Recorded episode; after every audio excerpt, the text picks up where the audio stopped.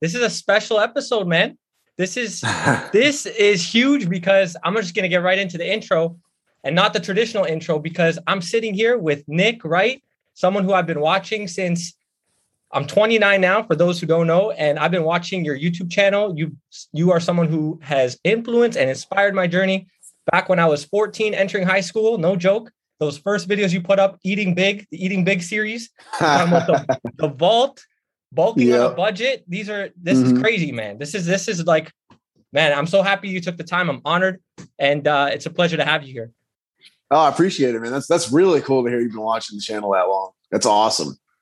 Yeah, man. And I'm sure um I'm sure like many of the listeners, if they're in this and they've been doing this and they're around my age, like I can't imagine they don't know Nick Wright, Nick Wright bodybuilding, the Facebook group. You know, it's crazy, man. Yeah. You're a legend. Legend in the oh, fitness world. Thank you. Thank you. It's crazy. Speaking of age, it's crazy to see how fast like the new generations come up and like it's wild, man. Now, like now it's like the new kids in the gym probably have no idea about my channel or anything like that. It's crazy how fast time flies. You know, it's interesting. I was thinking about that today because I had to go back and just confirm. Uh, I went uh, onto your channel and I'm like, okay, let's see the oldest video. When was it? Because that was legit the time I was exposed to your channel. And I remember because I was in high school, literally, and I was playing soccer, and I'm like, yo, this bodybuilding thing is like, it's crazy. Like, I want to do it, but is there a natural thing? And you were like one of the few people on YouTube, man, that was doing this thing naturally and exposing the world to teen bodybuilding. Like, I'm like, what is this? And then that's how it that's how it happened. And it was 14 years ago today. That's crazy. that's crazy. Yeah it's it's great that you said that actually because that I remember that being my exact goal when I first got on YouTube. I was I, I realized that there was no like avenue where I could watch like teen bodybuilding, let alone natural teen bodybuilding, besides like a couple of features on like bodybuilding.com and stuff. And then no one was really using YouTube yet at the time. So I was like, oh, I can do something with this instead of waiting for bodybuilding.com to come and feature me. Because at the time they had like that cutting series with Shane Geezy in 2007, who got me into teen bodybuilding really.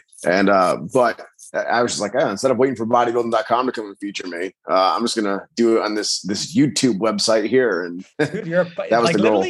That's like you were pioneering the whole industry at that time because you were before Matt Ogus, before like it, and I'm sure the listeners know about that. And you were before that, man. And I, I think, man, you paved the way for real, for real. You paved the way and you exposed it to so many people. And I'm grateful, man, because who knows, maybe I wouldn't be even doing the bodybuilding thing uh, as early as I started if it wasn't for your channel, right? Yeah, man, crazy how things work like that. It gets nuts. Do something fun, and then who, find out later on it has all these effects on different people across the globe. It's it's mind blowing. I know, I know. Are you still in? uh Is it New Rhode Island? Rhode Island, yeah. Hey, good memory. Yep. Hey, yeah, I know, right? um, so you're still you're still doing your thing in Rhode Island, eh? How how is um, yeah? I, did, did you do? Were you always there, like since back in the day, or did you have times where you kind of exited and then came back? And- yeah. I was born and raised in Rhode Island, but then I did move out of state and I lived down in Virginia for a little bit. Hmm. But then I, I ended up moving back to Rhode Island. And actually, these days, I always like battle between where I wanted to move because forever I wanted to move out of Rhode Island and go to like, you know, LA was a hot spot. Texas is a big place now for fitness. And I always like battle like where I wanted to go, but there would never be a certain spot that like I really was in love with. I always liked LA, but they're just kind of wacky over there now. Plus, it's beyond expensive. The taxation, the prices. Uh, Texas is too damn hot. I would miss the ocean. I love Texas, but to live there, I, would miss the ocean. I think. Now that I'm 31, I, I decided I, I, really truly love Rhode Island. The economy is not the greatest. The government here in this state is not fantastic, but beautiful summers, and I love getting all four seasons. I'm just appreciating the state a lot more as I'm getting older now. Nice, nice. Yeah, I've never I've been out to you're gonna get a kick out of this, but and I'm sure it's not too far from where you're at, Connecticut. Yeah, yeah, yeah. It's right next door. Yeah, with uh, John uh, BB Picks, man. Yes, yes. Oh my God, that's funny. Who didn't shoot with John BB Picks? If you were lifting back in like 2009 to 2013, it's like yes. you definitely did some shoot with John. Hilarious, bro. You're like I said, you were the one. I seen your videos, then I saw Matt Ogus. I'm like, hey man, why not me, right? So I did the whole thing with uh with a buddy of mine who was also following your channel back in the day, and we're just like, let's give it a try, man. So that's that was, awesome. that's hilarious. Yeah, yeah. For those who don't know, you actually ended your YouTube channel just mm-hmm. last uh, probably about a year ago, right? 2021 in uh I believe it was April was the month, April 2021. Could have been March, but yeah, spring of 2021. Right. And what, so for those, again, that don't know, what was the reason for, because they have an idea of why you started and, you know, how many people you've influenced in the industry, but what is it that made you stop? Because now you're doing your thing with the, the fine sketch. Like that's crazy. You got some cool Yeah, artistic, yeah, cool artistic um talents. So yeah, maybe you could talk a little bit about that. Yeah, the channel was a, a, a culmin- culmination of a couple of different things. Um, a, the biggest one was the writing was on the wall. The channel was at its end. And that's just the cycle of YouTube channels. You can only do YouTube for so long. That channel had been alive and thriving for 12 years, over a decade. It had given me an incredible life. It was my livelihood. I got to travel all over because of it. I mean, just my 20s were a movie thanks to that channel. After 12 long years, it was finally losing steam. One big thing is I really valued that channel and I was proud of building it. And I wanted to retire it on a respectable note. Because you see it's really common. You see this with a lot of youtubers. You see this with a lot of musicians even. Like you see with anybody who's performing you see this a lot. It's really common where people get so wrapped up in doing what they do they don't know how to do anything else. Or maybe they don't want to do anything else. It's all they love but they end up staying past their peak and their prime so long that they become like a parody of themselves you know, you see mm. with the, I'm sure everybody can think of some musical artists who they loved in their prime, and now it's just like, oh, I just kind of wish they retire. Their stuff isn't that great anymore. I did not want my YouTube channel to be that. I've seen massive YouTube channels with millions of views and subs back in, you know, 09 or whatever. I've checked back on them in recent years, and lo and behold, they're still uploading, but their videos get a couple hundred views now compared to millions. And it's like, Wow. You look at the comments, and everyone's just like, oh, I feel bad for this channel. I didn't want, I did not want to do that. I, I loved the channel. I was proud of it, but it was just time. The views were starting to really go down. The average views were, once the average video view began having a hard time getting above 10,000 views, that was my sign. All right, it's time to wrap it up now. And I, and I, it, the channel was strong right up to that. You know, in 2020, I did a bunch of videos, the Big Bench series that I did, those all got uh, hundreds of thousands of views. So the channel would still have these great videos that would pop alive like that, but the average video view was really declining. And then the videos that would pop off became lesser and lesser. Um, instead of getting millions of views, it might get hundreds of thousands of views or whatever. So basically, I saw where it was going. I was like, if we keep this up by next year, this time we might be struggling to get five thousand views. And uh, mm. I just like I like I said, I was proud of what I built. I wanted to retire it on my note. I wanted to retire it as a strong, respectable channel. That was the biggest thing YouTube wise. And I, I can't stress enough. Some people who don't do it might be like, well, it's just it's just a website, dude. Just YouTube channel. Like, who cares? Just enjoy making content for the people that love it. I'm grateful for everyone who stuck around watching. Very grateful. But uh, if if you ever create content, a page of any sort, you'll understand. It's like when you create something, it's like you're proud of it. You're proud of the whole structure. You want to retire it with that same pride. Uh, the other thing was I was just kind of starting to shift gears on my personal life a lot. I had just torn my pec in the very end of 2020. And I always promised myself that once my body began really fighting back, I would finally back off of the crazy heavy weightlifting that I was doing. And so at the time, I was benching two and a quarter times my body weight. It depended on what body weight I was at. I fluctuated different weight classes, but it was always over two times my body weight. I was benching raw I was squatting over three times my body weight, deadlifting like over three and a half times or whatever. And uh, finally, I tore my pec pushing 430 and it healed pretty quickly. And I had a lot of support from people. And um, I felt pretty good pretty fast. Thankfully, it could have been so much worse. But I took that sign seriously. Like, all right, approaching my 30s, been lifting like this for how long now? How much further can I go? And if I can go further, that, that was the big thing. How much further could I go lifting wise? Okay, I'm benching 425 at 195 body pounds body weight, and I just tore my pec. Like maybe I can heal, maybe I can squeak out a 450, maybe, and hopefully not re-tear it again. But then, like at that point, for what? For what? At that point, it's like you're squeaking out a couple of pounds more on these PRs, really risking your body, and the views aren't even popping off like they were anymore. That was the biggest thing. Like I'd post like a bench PR video and I get twenty five thousand views, maybe, compared to when I hit four hundred five for that first time, and it was like two hundred and fifty thousand views off the bat. So um, the, the risk and the risk to reward was not there. I'm like, what am I risking this for? There's no reward for it anymore. How much further can I really go? And lastly, I think my focus was just shifting after I healed from the bench, like enough to go back into the gym and stuff. I wasn't putting up real weight yet. But after I rehabbed my pec enough to where I could do regular other exercises again, I remember it was April 5th It was my last day training legs. It was April 5th, 2021. And uh, I was squatting and I was, I finished up, I made myself finish like all the working sets of squats. It wasn't even heavy. It was like 400, 385 maybe. It wasn't heavy at all. Finished all my working sets begrudgingly. And then I was like, I'm done. I'm not even going to do my accessories because it just felt like a chore. A mm-hmm. body felt like like crap, probably from just the pec healing and everything.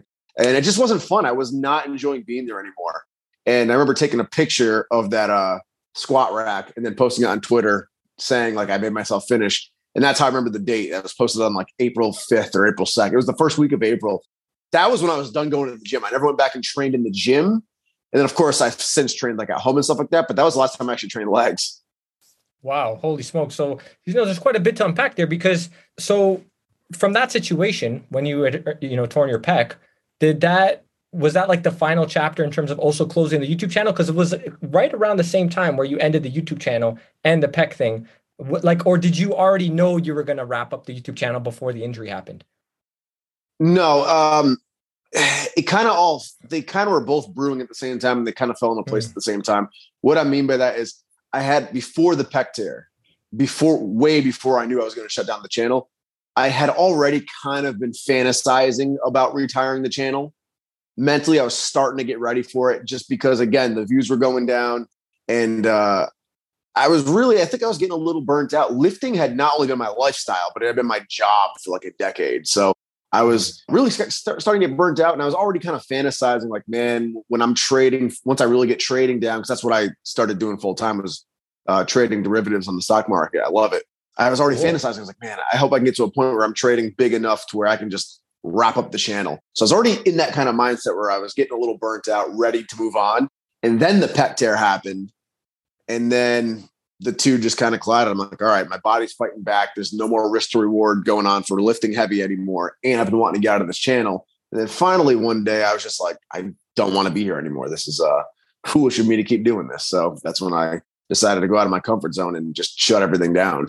Wow, wow. And you even shut down the website for the programs too, right? I saw the announcement. still up now. I'll, I'll okay. be discontinuing it the end of July. Um, the site itself will be up still. I'm just going to okay. basically shut down like the ability to order off of it. If somebody really wants it, they can email me or something like that. And, you know, they can just like PayPal me and I'll send it to them or something. But yeah, right. I'm, I'm going to shut down the main store. And that that's, that's, that's coming on like a year and a half after the channel shut down. So the store stayed strong for a while, even without me promoting it on YouTube or anything. Wow. So, Luke, folks, if you're looking for an epic powerlifting or bodybuilding program, head on over to Nick Wright, his website. And uh, yeah, you can pick that up because uh, when I saw that last video that you put up, I'm like, dude, it was like ch- my childhood just flashed before my eyes. Like, no joke. It's crazy, right? That, that last works. YouTube video? Yeah, the last one that you po- that you posted. That's probably my favorite video I ever made. I love that video. I because even for me, even for me, man, get rewatching that, I'm like, holy crap! I get to like re like live everything in, in the span of like 18 minutes. It's insane. It was a good video. It's an epic video. For those, again, go check that out if uh, you haven't yet. And I'm sure if anybody who's familiar with you and has been watching your channel for a long time, they'll. They, I'm sure they've seen it. But so, talk to me. What, where are you at now with your training? Like, are you still bodybuilding, doing the bodybuilding thing? Are you just kind of, you know, going in the gym a couple times a week just to stay fit? Like where are you at with that? So no gym at all. I just train in my basement when I do train. Okay. And it's very minimalistic. I'm training like a like a typical just like a passive gym bro nowadays. Uh I just do the bench, like three or four sets on the bench for chest, pyramiding up. I'll do curls, some skull crushers, shoulder stuff, um, some abs, things like that. But that's it. It's usually just like one exercise per muscle group, short, sweet, in and out. And then I started like running lightly just to get cardio in and stuff like that. And then when I work out, honestly, right now, I do want to kick it back up again because uh, the dad bod's coming in strong now. But when I work out, it's it's once or twice a week lately. Wow. Okay. So, and do you find that you've been able to maintain? You said the dad bod, but okay, body putting yeah. on body fat and maintaining muscle; those are kind of two different things. Yeah do you feel like you've maintained a lot of your muscle just doing that? Yeah, definitely, definitely. That's the beauty of having trained for so long. Um, right. The muscle doesn't just disappear right away, and the muscle memory is very real too. So if you ever do start deflating, you just kick up, kick it up a little bit, and then you know the muscle starts to fill back out again. So yeah, I I think for how little I train right now, I think I've maintained it pretty good. And thank goodness for my leg genetics. I don't have good genetics for bodybuilding at all. Everyone knows that, except for my legs. My legs were always the one part of me that was like genetically gifted. And I haven't trained them in a year and a half now, but they're still pretty damn big. Like it still looks like I train them regularly, thankfully. so you do nothing, like not even a maintenance level dose of stimulus. Nothing for legs. It's wow. besides running. Besides running, it's something that nags me a little bit because I, I don't want to be that guy who does no leg training. But I've been doing this thing all my life. Like I've been training all my life. It's been my life and my job for so long, and people don't realize how long. I'm talking like in the middle of high school, I was bringing Tupperwares into school and like skipping social events to train and stuff like that. And it set me up for a lot of success in my 20s. But like it's been my life forever and my job forever. So I'm really enjoying just like taking a break from the training part of my life for the last year or so. So I'll get back right. into leg training eventually. I don't want to ever have chicken legs, but uh it's been a nice break. And thankfully my leg genetics make it so it looks like I still train legs. Thankfully. Right. Right, right, right. Yeah, exactly. Could have been the opposite, right? Where you have good upper body genes and no leg genes, and then it's like, you know, the guy, uh, it's ah. like you know how it is, man. Like for the yeah. guy who has no arms, and if he doesn't train arms for like you know two weeks or a week, it's like where where the arms go, right? So oh, man, I'd rather yeah. I, I, would rather that than have the the poor leg genetics for sure. Yeah, it's it's it's more fun to abuse upper body training. yeah, exactly right. Um, so with the recovery, just again, this is the longevity muscle podcast, so maybe we could tap into that just a bit uh, before we get into some other fun topics. But what did you do exactly, and did you yeah, I know you were in a very interesting transition in your life. So I guess taking time away from the gym wasn't it's something you just did and you didn't you didn't really it didn't really bother you so much, right? I would assume. Right. Right, right. Yeah. So it was just how, a place I was ready for it. Yeah, yeah. So, um, was that? Do you think that really helped as far as your recovery goes? Because some people they get stubborn, eh? They they tear something or something's bothering them, and they continue to push because of their aspirations to achieve whatever goal they have physique wise. Um, maybe you could speak to that a bit. Like, how important was that rest in terms of the recovery? Are you, are you talking about the rest I, I took as far as like recently just stepping away from training, or the rest I took right after I tore my pec? The rest right after you tore your pec. Because did you get surgery? Oh, you didn't get surgery, right? I didn't. I didn't get surgery. It, yeah, the tendon, nothing ruptured. The tendon did not rupture from the bone or anything. Thankfully, it was just right. a muscular tear. Um, I didn't get surgery for it. Um, but yeah, I. It's like rest is is everything. Yeah, people like the worst mistake you can make is try to like continue to like stubbornly push through an injury, especially or if your body's just feeling beat up. Like you're not going to do yourself any favors and you really start to appreciate this in powerlifting when you're using heavy weight.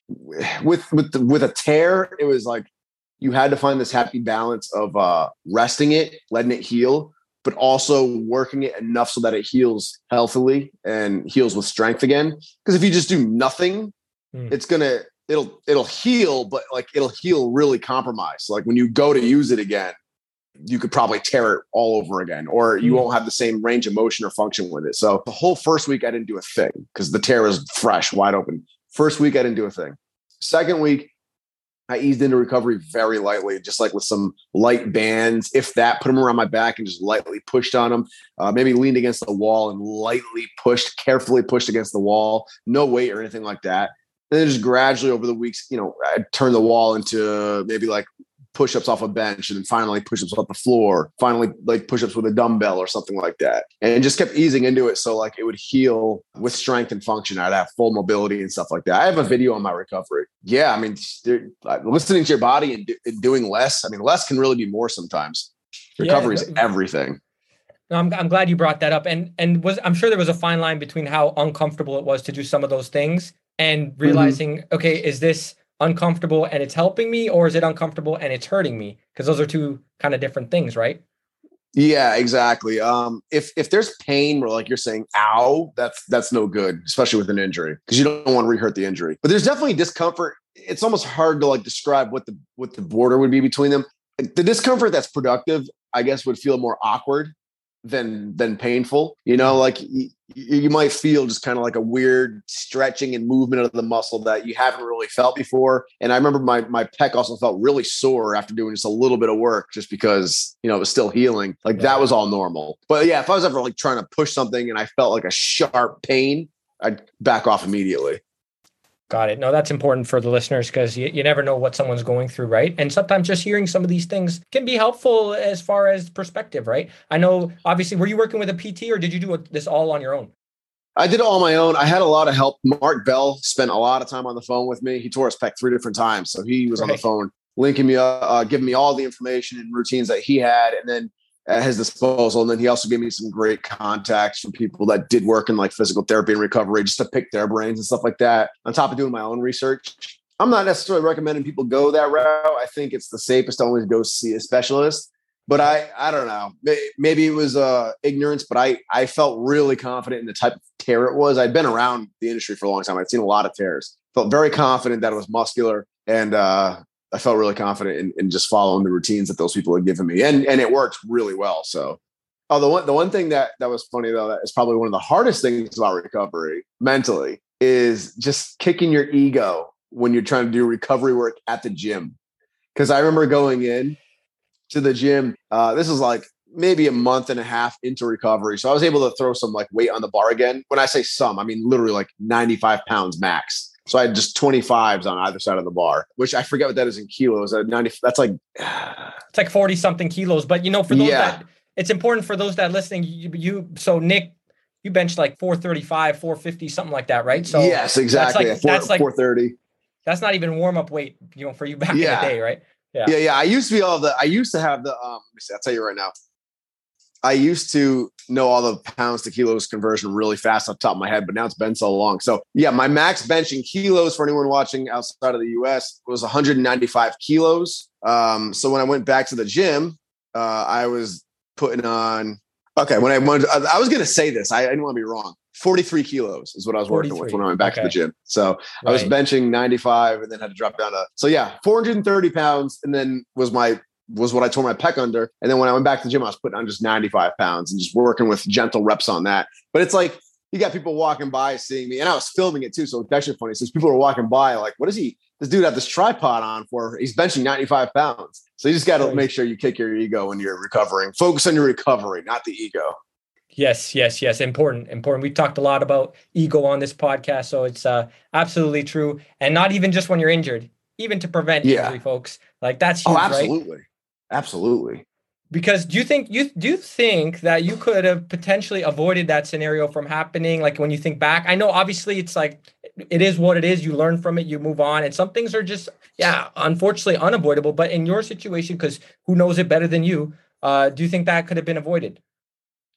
Um, I will say I don't think it was anything irresponsible on my end, training wise. Okay, I, am pretty confident in saying that I was at a point like when you when you are really serious as a powerlifter. I mean, it's you really remove your ego from it. It becomes second nature. Ego, you never ego lift. You never really overshoot. You really learn like what you're what you have in you that day. Your temp selection, everything becomes really on point, and it really becomes about like a fine science as opposed to like just trying to hit arbitrary numbers. So everything was really by the book, and the weight was moving amazingly and everything felt really easily. That was the other thing too. It's not like I was warming up and everything felt heavy and I still pushed it. Like the weight was those warm ups, like 385 moved faster and lighter than I've ever moved it in my life. It felt like 135 on the bar. So that 430, when I unracked that, I was like in my head, I was like, oh, I have this. Like I got excited before I even went down because it felt so light in my hands. My training was really on point, and 430 was the exact goal I, I had in mind. Uh, but I think what a couple of things I didn't do to my best is I had kicked up my training frequency. That program I had started benching three times a week instead of two times a week, which is very doable and can be done safely. But you really have to make sure you stay up on your your mobility, especially if you're not used to it. And I did admittedly kind of slacken my mobility, so I, I allowed my chest, my muscles, everything to get a little tighter than I normally would. And the other thing was I felt really sinusy and like crappy that week when I went in. I thought it was just like a mm-hmm. sinus infection. Came to find a couple days later, I actually had COVID. wow! so your immune so, your immune system was shot, probably. So that might have been a huge factor too. I don't know if that could have dehydrated me more on top of being tight. So I, for me, like, I guess the only two things I could think of to do differently is maybe I would have stayed up on mobility better And then had I known I was actually sick, I would have definitely just waited to be not sick anymore. Those are the only two things I can think of. But yeah, I, I definitely I can proudly say that like at that point I was advanced in my powerlifting training and I was a professional through and through. So I really didn't do anything ego driven in the gym anymore. Maxing out in general, you could argue is ego. But for the sport of powerlifting, like I just I wasn't doing any meets at the time. So that was like basically my meet right there. It was uh, just in the gym meet. Well, yeah, and like you said, it's um with powerlifting specifically, it's mm-hmm. going to be higher risk just because you're like I don't tap into the loads that you you you you're tapping in for. And my goal is just hypertrophy, so it's like, and you know how it is when you're bodybuilding, it's totally different, right? And mm-hmm. um, would you say? Well, first of all, are you going to go back? Do you do you find yourself ever revisiting that again in the future, or do you like, yeah, I'm just completely done with the powerlifting thing? If I did go back, I think it would be very recreationally. Like recently, I played around with benching again. I got back up to like 315 just for a oh. single, and it moved. It moved really easily, but I, I remember racking it and being like, I really have no desire to go any higher. I have no desire to go back into the 400s. But the idea of re-tearing something again, it's just like for what? Yes. so no, I don't think I never say never. I right now I can't picture it. Right now I can't picture ever going back, at least not competitively and not to the extent that I was at. And do you think that this is good for the listeners the, from the bodybuilding side? Do you think that tapping into the loads that you were tapping into relative to you, eh? Relative to because you built your physique doing different methods and then you went into the powerlifting thing. Do you think that you need to tap into the 400s for benching and the 600s for squatting and deadlifting to build a respectable physique like you have uh, before? So, again, for those that don't know, you transitioned from bodybuilding primarily to powerlifting. So you already Correct. had like this this crazy physique before you even did the powerlifting thing. So did you find that a did it change your physique? Like did it look different from body from that transition? Yeah, powerlifting was the best thing for me actually. Yeah, from oh. a bodybuilding standpoint. Um, okay. To answer your first to answer your first question, no. If you are just bodybuilding, you do not need to worry about how much weight is on the bar. Okay. Uh, as far as one rep maxes go, or chasing specific numbers go. I do believe heavyweight is phenomenal for bodybuilders. So working on hitting that overload, overloading the muscles with heavier and heavier weight is a great thing. Time under tension with heavyweight's a great thing. I mean, I'm a big fan of heavyweight for bodybuilders as well, but you definitely, definitely never ever need to go and max out. Like you don't need to find out what your one rep max is. You don't need to be pushing things to RPE 10 as a bodybuilder ever. And as far as transition to powerlifting goes, man, I noticed like my chest was notoriously always one of my weakest spots. And my chest actually gained thickness for the first time in my life after I started switching to power powerlifting, just because of the the, the heavy ass weight, right. the overload, and the frequency of training. I gained muscle thickness all over the place. The other benefit was powerlifting really taught me how to lift. And that was after bodybuilding for like seven years. And I'll I'll die on this hill. Bodybuilders, maybe it's different now because in the age of social media, there's so much more information readily available now. But for the longest time, bodybuilders did not know how to train. Biomechanically speaking, you look at, I, I just saw a bodybuilder doing rack pulls the other day, and he was doing the classic, you know, Dorian Yates, Jay Cutler video style rack pulls, and the hoodie on and everything. And the, the pull was all wrong. He was heaving it up from above his knees. He wasn't locking out his hips. There was no uh, hip extension. There was no glute activation. The things that the rack pull are supposed to target. That's how it goes with a lot of bodybuilding too bodybuilders literally just do a lot of the exercises wrong. They do it right enough to, that it works the muscle because when you move your joints from A to B, you need your muscles to move them. So you're going to involve them and work them. But are you working them optimally?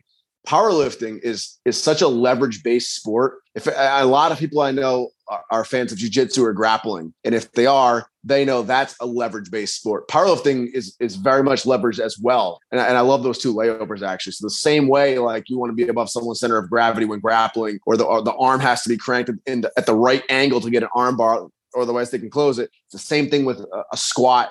Bar has to be over the center of gravity. Hips have to be opening up the right way. Valsalva maneuver, bracing. I have videos, videos on it, of course, but of course, everything. The leverage needs to be perfect. And if it's not perfect, it's it's like if you if you jacked up a car and the jack was tilted at all, like on its side diagonally, as soon as you, that car started lifting up, as soon as real pressure started getting going, the jack would slide and the car would flop. You need that jack to be straight up, 90 degree angle, so you can push pressure into the ground and into the car both. Same deal with uh, every joint in your body when it comes to powerlifting. And so when you optimize your mechanics like that, you're able to lift the most amount of weight possible. If your mechanics are not optimized, you're not going to lift the mo- most amount of weight you're capable of. And in doing so, though, in optimizing those mechanics, you're actually lifting safer now. You're moving correctly. You're activating muscles how they should be activated. You're not putting any strain on areas where strain should not be. So I say all that to basically say powerlifting forces you to learn how to really lift correctly and safely mm-hmm. in order to lift the most amount of weight. And it can benefit all bodybuilders but there's that fine line, right? Like you had mentioned, where as a bodybuilder, you don't necessarily need to take the exact approach that a powerlifter would who's competing in powerlifting, correct? Yeah, correct. As far as like training intensity goes with weight and stuff like that, I do think, and, and your style of training, like the split you do, can be broken up differently for bodybuilding for sure. But I do think it would benefit every bodybuilder to learn the biomechanics of every lift the way a powerlifter would.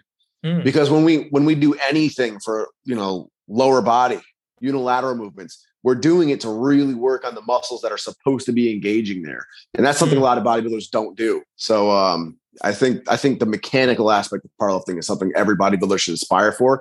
And even honestly, the training frequency is is, is pretty good too. Powerlifters tend to train with more frequency. We usually train everything at least twice a week. I, a lot of bodybuilders do that do that now, but for a while, you know, bodybuilding was the bro split. You know, arms, one day, right. chest one day, legs, back, whatever. And then just everything's once a week. Powerlifting twice a week, and you switch up intensities on those different days. I think bodybuilders would have a lot of looks luck blending some of that in, and not even to plug it because uh, the site's going down soon. But that's basically how I designed my lean strength program. I took the the science of power lifting and blended it in in a way that allows you to really focus on your physique as well. So you can lean to, to the strength side of it if you want to and just focus mostly on that, or you can lean to the physique side of it. But the same program will work for bodybuilders and powerlifters and both. Gotcha. So it's like a power building kind of approach. Exactly. Yeah. And it's, yeah. I, I, consider it like real power building. A lot of people throw that word around. Right. Everyone basically, if you do a bunch of curls and you max out on bench, you're a power builder. But this one's actually like really blending in strength with hypertrophy in a perfect happy medium. It's, it's science based and it's very specific. Hmm. And that's the that's the lean strength program. Cool. I'll make sure. Look, I'm going to link that, and I'll link all your programs in the description box that you mentioned today too, and the site as well. So, but you got bored of bodybuilding. Speak to that a little mm. bit because I know that's obviously the transition from bodybuilding to powerlifting was kind of like a savior in that moment, right? You've talked yeah, about that. Yep. What What do you mm. think about? Because it is very like I get it, but powerlifting, it's like also has those aspects too. The only difference is you get to see your weight climb up like on loads. Like it can be very motivating. Would you say that's what it was for the powerlifting side of things? Because you're just squat benching and deadlifting. Like yeah, that's just as that's just as boring as going in and doing curls and you know extensions. If anything, there's more variety within bodybuilding too. So speak to what excited you specifically. Yeah, I think the excitement is going to be based on just the person and whatever their goal is. Because mm. like when I was really into bodybuilding, it, it was very exciting, just as exciting as powerlifting was, and vice versa too. Powerlifting is more you're chasing a subjective goal. I mean, excuse me. Powerlifting is more you're chasing an, an, objective goal. Yeah, an objective goal. You know, you either hit this number or you don't, and you're seeing your strength climb to, and it feels like you're inhuman at certain times. I mean, you feel like a comic book character. It's so cool. Um, and that's really exciting and it's tangible. Bodybuilding is more subjective and not tangible. It's kind of opinion based. Hmm. But, you know, opinion or not, you can't deny how awesome it feels when you look in the mirror and you see yourself transforming and you see veins that you didn't have before and muscles bulging in a way they weren't bulging before. So both are really fun. And it just depends on what wherever your mindset's at at the time. For me, I was bodybuilding since 14 years old. I did my first show at 15 years old. Did it all throughout high school up until about 21 years old. By 21, a couple of things changed. A, I really finally broke away from my body dysmorphia. Um, I no longer had big, big, bigorexia. I, I became kind of realistic with what I looked like, and I became realistic across the board. I finally was able to look in the mirror and see, oh, okay, you're not this scrawny little runt anymore. Like you do have actual size. Like you got big arms and stuff like that. But also, I was able to also like cut the delusions down and be like, all right, but your genetics are pretty average and you're not going to be a pro or anything like that either. So that was one thing that kind of took the awe from bodybuilding away from me, just seeing it more real. I gotta I'm gonna stop you there because when you say did you have aspirations to become a pro natural bodybuilder or were you talking more pro like IFBB? You were gonna transition to the other side of things, the PE, the performance enhancing side of things. probably more nat. I think it was aiming at the natural pro back then. But when I say to become pro, I just mean in general. A lot of the good okay. natty pros can would probably be pretty freaky on on stuff as well. But just in general, like it was just the realization that I don't have A1 genetics for bodybuilding, basically. Mm. You know, how far could I really take it? The other the other thing was too that I was starting to get just burnt out from it mentally because I was young. I was 21 years old at this point when I left bodybuilding. And it had kind of put a huge strain on a relationship at that point. And, you know, young relationships like that usually don't last anyway. But I remember feeling kind of resentful about bodybuilding, like over that, on top of a million other things. Like I was like, okay, this thing is like just like it's sucking up my life. And, and then on top of that, I was just like, I don't feel this obsessive nature for it anymore. I don't feel like it, it's basically I just say it wasn't the old, the old drive that was driving me, which a lot of it was like, you know, body dysmorphia and like these delusions of how far I could take it. Those weren't there anymore. Hmm. And then it just became kind of a chore and I got burnt out from it. So that's when I, I kind of retired from the stage unofficially. I just didn't want to do it anymore. And and then I really missed performing in a sport that required like some extent of athleticism. Athleticism just meaning like you had to actually perform on game day and do something tangible. You either performed and executed or you didn't. I right. kind of missed that. So I was looking at different things and then I stumbled upon Johnny Candido's channel and uh he was the first one to make powerlifting seem relatable because before that it was just like fat guys with beards using funny colored plates. Candido was the first one. I was like, oh, that's a regular sized dude like me using real gym plates like I use. That's pretty cool. And then I stumbled onto it and I fell in love with powerlifting too, then because it was, I always love lifting heavy. Strength was always one of my big obsessions. So, no, absolutely. And you know, it's interesting you brought that up and how powerlifting, whether it's the progression schemes, whether it's the lifts itself, depending on your body and, you know, how you're built and all that good, all that good stuff. But I remember the first, one of the first programs I was on, one of the first, was the Jim Wendler uh, 531. Like that was that was a oh, thing yeah. that a lot that was a program that a lot of natural bodybuilders started using because uh, I think I'm gonna give credit where credit is due here. I remember Matt Ogus popularized the crap out of that program. Yes. And then I'm like, yes, I should get I should give this a try. And then of course I see numbers going up, your physique's changing because you're doing actual there's a progression built in versus like you said, you're going in, you're doing the bro uh, split. Mm-hmm. And for some people that sh- that works like really well. Not that they can't do something more optimal or better suited for their goals, but and then there's others that they have to do everything like to a T or they're not seeing any results. I'm kind of on that spectrum. So yeah, yeah. Yeah, well, yeah, you nailed it exactly. Basically just have like an objective and a goal every day in the gym mm. is what makes it fun. So with bodybuilding, like doing bodybuilding preps, the contest preps where you're shredding down, wicked fun. I mean, nothing compares how fun those are to me. Those are so exciting. Uh, but like in the off season, it takes a lot of discipline to stay excited about bodybuilding like that meticulously, like on a day-to-day level in the off season, I think. Big picture in general, it's easy to stay excited. Who doesn't love lifting big, eating big, getting big, obviously. Right. But can, it can be really easy to kind of slack off, you know, maybe eat things you shouldn't eat or eat more than you should eat and just not stay as meticulous um because it doesn't doesn't feel like there's a huge like it doesn't feel like there's an exact direct goal every time a lot of times when you're in like the off season for bodybuilding. Whereas with contest prep it's like every day it's like okay another day down. We're that much closer. What do we weigh today? But with powerlifting it's like you get a goal every single day. If you're following a good program which you have to to, to powerlift it's like every day you go into the gym every week it's like a new week. Especially if you're being coached you're like oh what's what's the week going to be this week? How heavy do we get to go this week? It's like can I do it? Your adrenaline gets going. You're getting yourself amped up to like hit some big lift. You get nervous every day, every week. It makes the gym really exciting. So I, I think it's you know like it comes down to whatever your preference is, but I I, I found a lot of uh, excitement and beauty in both sports. No, yeah, absolutely, absolutely, and yeah, there's definitely crossovers and things that can be taken from from both sides to benefit the other, right? Um, as you yeah. as you'd mentioned, as you'd mentioned, um, they complement each other for sure. Yeah, yeah, yeah. No, I've I've also experienced the benefits as well from that. I didn't go as extreme as you with the competitive side of things and whatnot, but I know my limits, you know. But at the end of the day, as far as uh or what I'm willing to the risk reward, I guess you should say, like you know, I didn't want yeah. to go that route. But let's talk about you were inspired originally by like Ronnie Coleman, which I thought yeah. was kind of which is kind of funny because you did the whole natural route and you even had a collab with him what was that like, actually, first off? And then we'll transition to was there anyone on the natty side that got you inspired to keep going, I guess? Because you know you weren't going to go over to that side anyways, right? Yeah, yeah. Um, so the first the first part is what was it like clapping with Ronnie? Coolest yeah. thing in the world, man. I mean, after I, I, got his first DVD when I was 14 years old and uh, been obsessed all throughout my bodybuilding career. I mean, he was it to me. And so to not just be able to meet him, it was funny too, because I'd see I started seeing him when I started traveling with sponsors. I'd see him at expos, but I never bothered to go meet him because there's always a line there. And right. I was always working anyway. And I was never really the type to like stand in lines and like stuff like that. So to finally, the first time I get to meet him is to train with him. I'm like, oh, I got the call from Mark Lobliner. He was bringing me out to the Arnold Classic to be in his booth that year. And then he asked me, he just really casually, he was like, Hey, you want to train with Ronnie the day before? I'm like, Yeah. He's like, All right, awesome. I'll book it.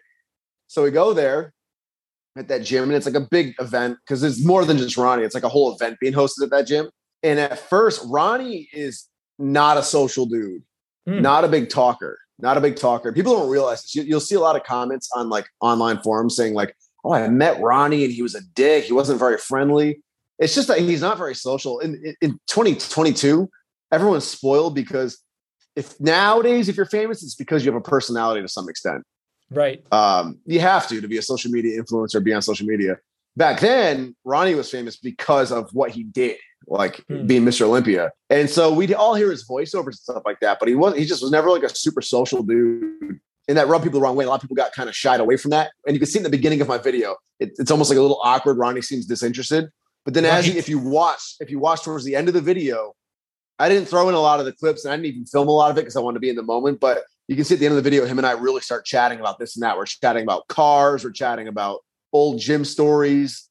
Tommy broke his foot. I mean, we re- he really started opening up and coming out coming out of his shell. What I realized is the more you just talk to him like a normal person instead of like such a fan, the more he hmm. really mm. warmed up, which is what I did. But you know, like I, would see it, he'd start warming up with me, and then somebody somebody else would be like, Ronnie, can, can I get a yeah, buddy? And then he'd just be like, claim up again. yeah, yeah, um, yeah, yeah. But it was really, really cool, man. It was it was really cool. And to this day, and then he signed my belt. And that belt was a gift to me from Ariana when I first started powerlifting, and I used it my first meet and everything. So the belt was pretty uh, sentimental. Then he signed it, which is awesome. But the signature got worn off because he, uh, because I used the train with. But I didn't even care because I have a whole video with like over a million views now training with him. Right. It's better than the signature. Yes, yes, yes. No, absolutely. And um, the uh, you also did a collab with Chris Cormier, right? That was cool too. Yeah, even, I think that was even further back, right? Yeah, that was tw- yeah. Ronnie was 2015. Cormier was 2011, I think, or maybe 12. Yeah, I remember watching. That's that cool to hear you bring that up, man. It's yeah. this generation. They don't know, man. Hey, man, you don't know, guys. Listen, if you're under the age of like 28, 29, you don't know. Go go check out the channel, man. Nick Wright. I was so amped when I had that career. I mean, you would have thought I I, had, I got to do a video with like Eminem or Arnold Schwarzenegger or something back yeah. then. I was like, oh, Chris Cormier.